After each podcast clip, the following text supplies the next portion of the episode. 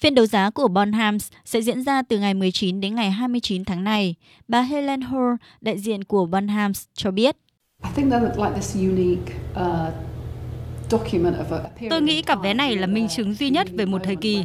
Chúng là khoảnh khắc độc nhất vô nhị, cho dù đó là trận ra mắt của Michael Jordan hay trận ghi 81 điểm của LeBron James.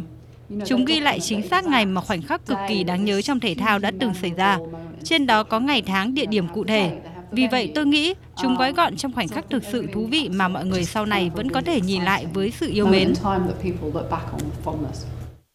Hồi tháng 2 vừa qua, một trong những chiếc vé hiếm hoi cũng về trận đấu trên sân nhà của Chicago Bulls với Washington Bullets vào ngày 26 tháng 10 năm 1984 cũng được bán với giá 468.000 đô la Mỹ, tức hơn 10 tỷ Việt Nam đồng.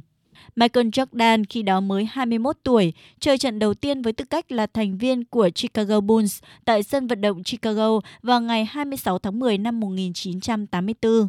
Siêu sao bóng rổ này tiếp tục trở thành trái tim của triều đại Bulls khi đã giành được 6 chức vô địch NBA trong những năm 1990. Sự nghiệp của Jordan một lần nữa trở lại nổi bật trong bộ phim tài liệu The Last Dance Tạm dịch là điệu nhảy cuối cùng, ra mắt ngay thời điểm bùng phát dịch bệnh COVID-19.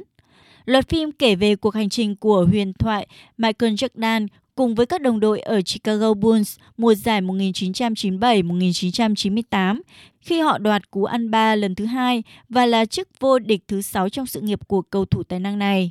Khi ra mắt, series phim tài liệu về bộ môn bóng rổ nói trên cũng đã nhanh chóng lọt top 10 phim truyền hình có lượt xem nhiều nhất trên Netflix và trở thành bộ phim tài liệu được yêu thích nhất trong lịch sử của hãng phim ESPN.